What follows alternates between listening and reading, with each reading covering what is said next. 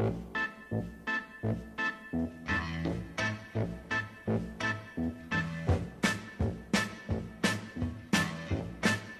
Hello, ladies and gentlemen, and welcome to the show. On this episode of the podcast, we will be discussing everything Blade and Bow. We'll go through the history of the distillery, current news, and of course, our personal favorite aspect of the show, the bourbon tastings. And of course, with me, as always, is my intrepid and brilliant co-host Andy Kleshik. Andy, how you doing this week? Uh, not too bad. I mean, it's been a slow week for me. I've been uh, so far, or past week for me. Uh, the only major news is just having to get ripped off uh, taking my car in for a servicing. Of course, Just spent just getting the wallet dragged out of oh, always costing money. Yeah. Yeah. What do we have? Uh, we I guess this is our last podcast that'll be recorded before the uh, Super Bowl is played out. Yeah. So who do you think is? Uh, how do you think it's? How do you think that's going to go down? I don't know. Honestly, I I I think the Chiefs have a chance to repeat, but honestly, I'm kind of rooting for the Buccaneers, and you can never count Brady out. Never count That's my Brady answer. Out. Yeah, never count Brady out. This is his 10th Super Bowl. Um, he, he's coming to play. He's coming to win. What seven and two so far? Uh, I want to say he. I really don't know. I think. I, want- I, I think the only yeah, two he's really lost so know. far are to the oh no six and three because he lost to the Eagles, lost to the Giants twice. Okay, I'll take your word for it. I really don't know. He's Yeah. won too many times for me to something keep, like keep that. He's straight. won way too many. Yeah, it's hard to deny at this point that he is uh, the greatest uh, quarterback of all time.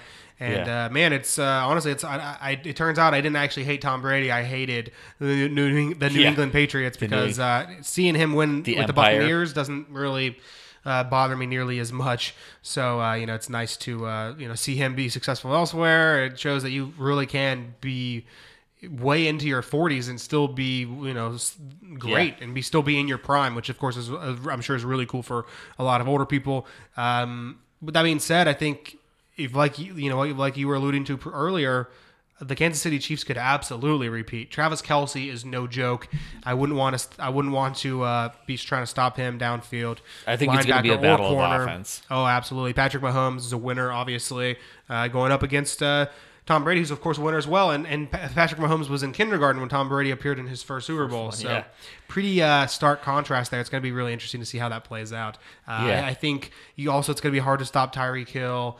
Uh, you know, I just I think they've got a lot of weapons. So does New, so does the Buccaneers. Leonard Yeah. Fournette is is unstoppable. It appears right now, and and of course they've got Gronk, who did nothing for me in the last in, in, in the last In week. last game. Yeah, when I was trying to win some money. Uh, so he'll probably go score two touchdowns in the Super Bowl. They got Godwin, they got Mike Evans. They are stacked for sure. And the Buccaneers defense is no joke at this point either. So No. it'll be it'll be a fun game, I think. Yeah. No. Absolutely. Definitely. All right. Well, we've uh, kind of shot the shot the shit. Uh, if you're there, if you were, if you uh, know what I mean. Um, at this point, I feel like we might as well just jump right on into the actual show and uh, go ahead, Andy. Why don't you tell the folks everything they need to know about Blade and Bow Bourbon? Of course. So Blade and Bow is again one of our newer brands that we've covered. Um, I think second or third youngest brand that I can think of, alongside like New Riff. Uh, they were originally founded. I'm gonna pour us. A, I'm gonna pour us a drink here. Yeah, uh, You forgot guys to do should pour yourselves one as well. forgot to do that before we uh, started talking about them. but uh, The keys just. don't worry about it. I just dropped Um, the keys to the kingdom.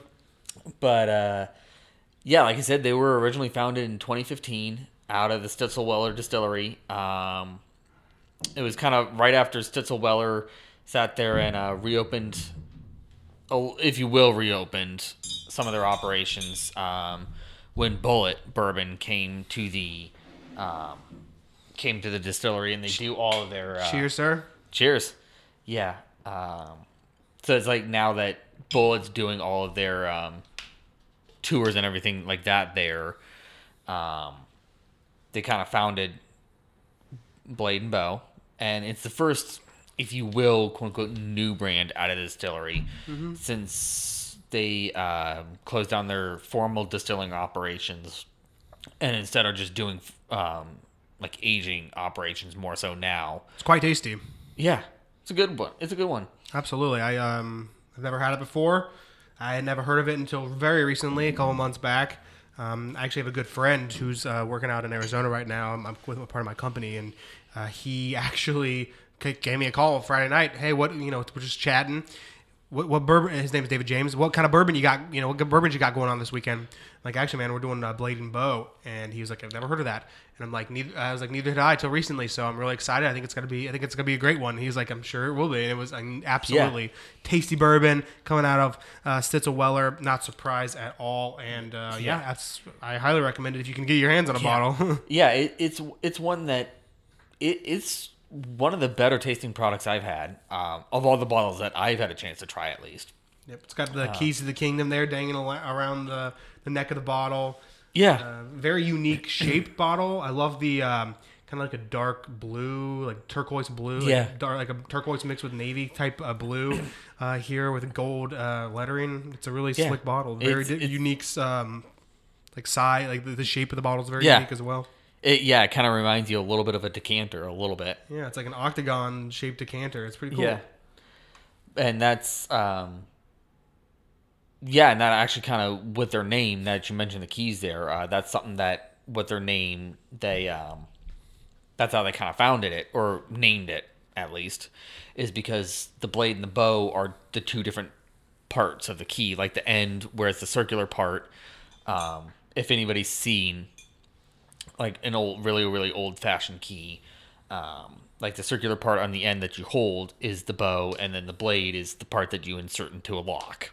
Interesting. I did not know that. I was just thinking you need a blade and a bow to, you know, control the the seven kingdoms, and that's that's why we need our blades and our bow. We need some shields, need some uh, some fire, of course, to fight off the White Walkers and all that. But I didn't even know those were terms uh, in relation to Yeah. keys. Yeah, no, that that was something I had actually never. The first time I learned that that was actually key terminology, if you will, um, is when I actually took a tour at the distillery. mm, Well, now about a year and a half ago, because of COVID and everything.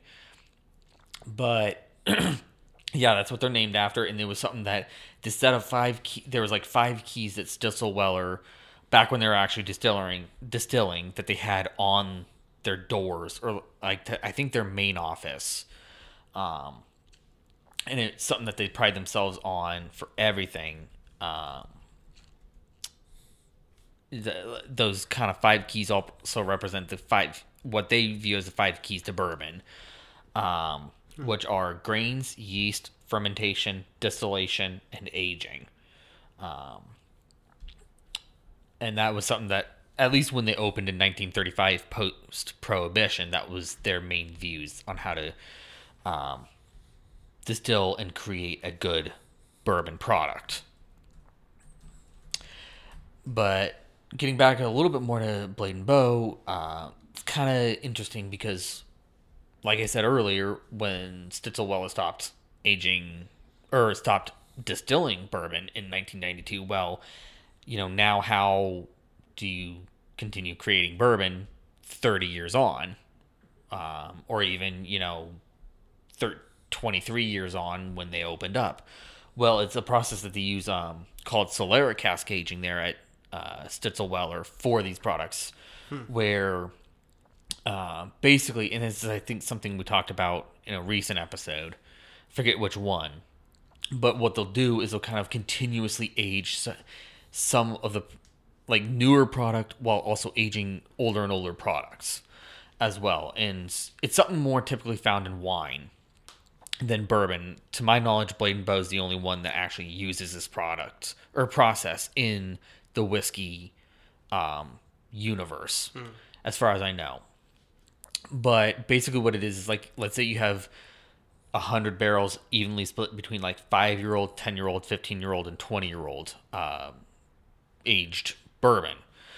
Basically what it'll do is you'll like dump some of the 20 year old barrels and then backfill what you dumped out of those 20 year old barrels.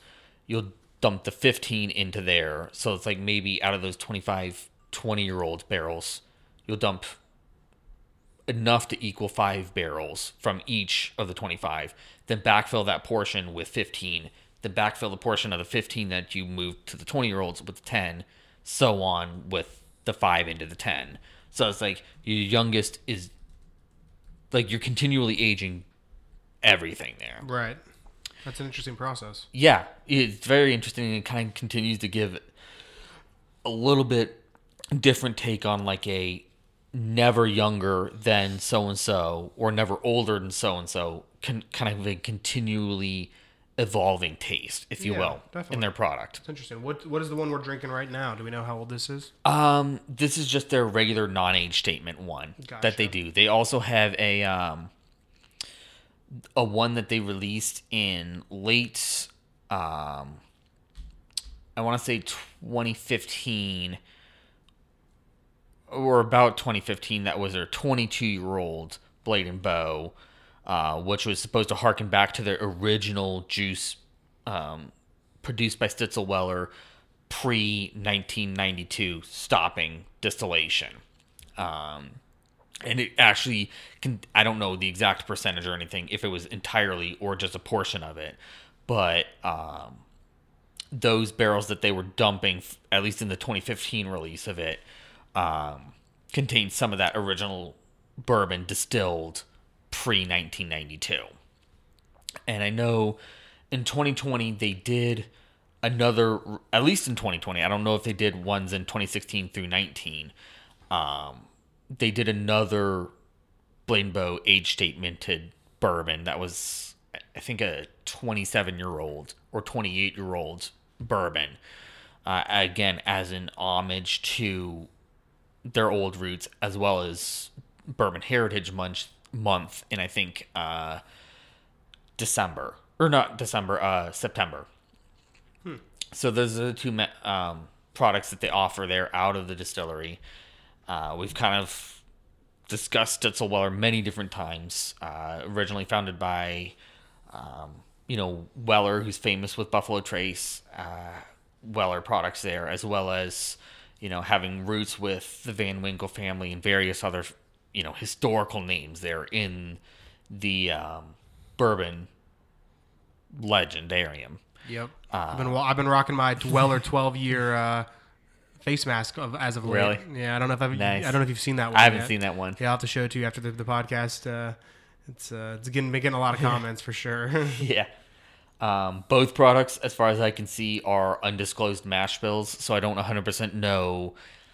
Uh, obviously, both being bourbon, they're at least 51% corn, but beyond that, I don't know like what the breakdown of gotcha. any other um, grains in there is. Unfortunately, so that's pretty much the history of the brand. I mean, like I said, it's one of the newest ones. Did I you- think Did you go into all five of the different keys? I, I don't know if I if yeah, broke that all yeah. down. Okay. The five keys were the grains, the yeast, fermentation, all that. Gotcha, yeah, okay. Um, that they do, and that's kind of that's where on on each bottle you see a key that's labeled that's numbered one through five. Oh, It's kind of like how Blanton's has their uh, horses on the top. Yeah, yeah. Except obviously with all the le- different letters from Yeah. yeah. spell Blams. Yeah. Yeah, except obviously less keys, only five different keys you can kind of collect Right. there. Um, and something else actually I forgot to mention on those before you get to the tasting and everything of it. Um, those keys that they kind of talked about earlier and that they thought were the five keys to making great bourbon. Um, they also kind of grew for the distillery and the brands by extension a bit uh, to symbolize southern traditions of you know hospitality, warmth, and enjoying the finer things in life. Yeah, definitely. So I Looks think like with it's a 91 proof. Yeah. Uh, bourbon. Was that Yeah. 45 and a half then? yeah, 45 and a 45.5% half proof or, or percent. Yeah. by So- volume. Absolutely. So it's going to be very interesting to uh, see how this one tastes. Yeah. All right, folks, go ahead and pour yourself a glass of the Blade, Blade and Bow bourbon uh, so we can go ahead and uh, kick this tasting off. All right, folks, now it's time for our tastings. Of course, as always, we're going to start with the nose, work our way to the palate, and then, of course, to always discuss the finish. So go ahead and give that whiskey a sniff, and we'll see what we think. Yeah. Very very smooth on the on the nose to me. Not Very light. yeah, very like even with a 90 proof, it's not too much jumping up at me. Like not that that's necessarily a bad thing, but it's just very unassuming bourbon. I'm getting some light fruity notes, like maybe um, like a peach or Yeah. something along that line, those lines. Some uh, I'm getting some, of course, a little bit of oak, but I, that Yeah. obviously comes pretty standard in a lot of bourbons. Yeah, Um, a bit of the oak, of course, orange, which is well, maybe not even true orange, like like the orange like the actual orange slices that you get, hmm. not like the orange rind or anything like that. Yeah.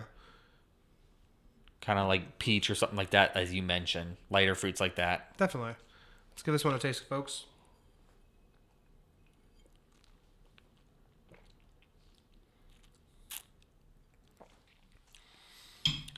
I think the, no, the the palate is pretty consistent with the nose. To be honest with you, Yeah, I'm getting it's still pretty it's still pretty light, especially for a 91. I mean, the 91's not crazy strong, um, but I mean, it's it's a light bourbon. I, I feel Yeah. like, but it still it it does, lingers a little bit in a, in a good way. Yeah, yeah, no, definitely, I agree with you. It's it's one that it's a good sip sipping whiskey, and it's not going to be one. I think it's a little really that pepperiness kind of. You get that Yeah. peppery tongue, uh, you know, the Yeah, pepperiness kind on of the get tongue. some. Yeah, I kind of get some of those spices there. And I get some of that. The I get some vanilla and oak, like the way I was getting in the nose as well. Yeah, it, it for me. I'm not getting a ton of a ton of the fruit fruit sense. Yeah, not. Yeah, a lot of those fruit notes are more on the nose than the palate for me too. right. Absolutely. It's one that you know it's at the price. It's about fifty bucks per seven fifty milliliter. Really, just like smooth aftertaste. I would say. Yeah. Um, I think the van- I think the vanilla and, and, and the peppery kind of it kind of it, it finishes fades. through in, in a strong way, but it, it kind of almost evaporates and, and, and doesn't leave a, much of an aftertaste once it's all know, Yeah. down. It really is a good finish as well. No, I agree with you there. High quality bourbon. Uh, what, what what kind of price are we talking, Andy? Uh, in our area, as far as I can ever find it, it's about fifty ish bucks in Cincinnati for Mm-hmm. Yeah. a seven fifty milliliter. Yeah, I wouldn't. If we're talking fifty dollar bourbons, it's not going to be one of my top picks. I have to Yeah. say. There's other- but uh, it definitely it's. It's very unique, of course, in the way they they age it, and it's a unique in the way that. Um, I, I think it's unique in pretty much every way. So if you're looking for a, a bottle at that price range where you still want a great taste, but you're trying to be a little different, kind of be a little out of the ordinary from kind of you don't want to Yeah. have the same bottles everyone else has. Blade and Bow, I think is definitely a great Yeah, option it- for that. no, I'd agree with you. It's definitely one to take a look at if you're kind of like in that, at least in that price range, that forty to sixty dollar price range. Um, you're kind of wanting to stray away from your other standard bourbons or whiskeys in general that you you know want to try. This is a good one to give an option for because I think it gives, at least for American whiskeys and bourbons specifically, gives a smooth taste that's sticks out, but kind of compromises a bit Yep. for everybody. you want to have uh, you know great bourbon to go uh, you know alongside your kingdom and to have inside your kingdom and serve Yeah. to your uh, your your your noble guests. Uh, this is definitely a great option. Yep. And it's definitely going to catch people's eyes, and you're going to definitely come off as a hardcore connoisseur um, when when people see this on your shelf. Yeah. All right, folks, that's it from us here this week. Make sure you go over to Apple Podcasts, Spotify, or wherever you get your podcast. We're everywhere, and we're not going anywhere anytime soon. Make sure you subscribe, leave a review, and uh, tell your friends and share the podcast of Distilled Discussion on Facebook and all the other social media platforms you use. Have a great week. Pour yourself another whiskey, and don't worry, America. We'll be here to drink with you next week.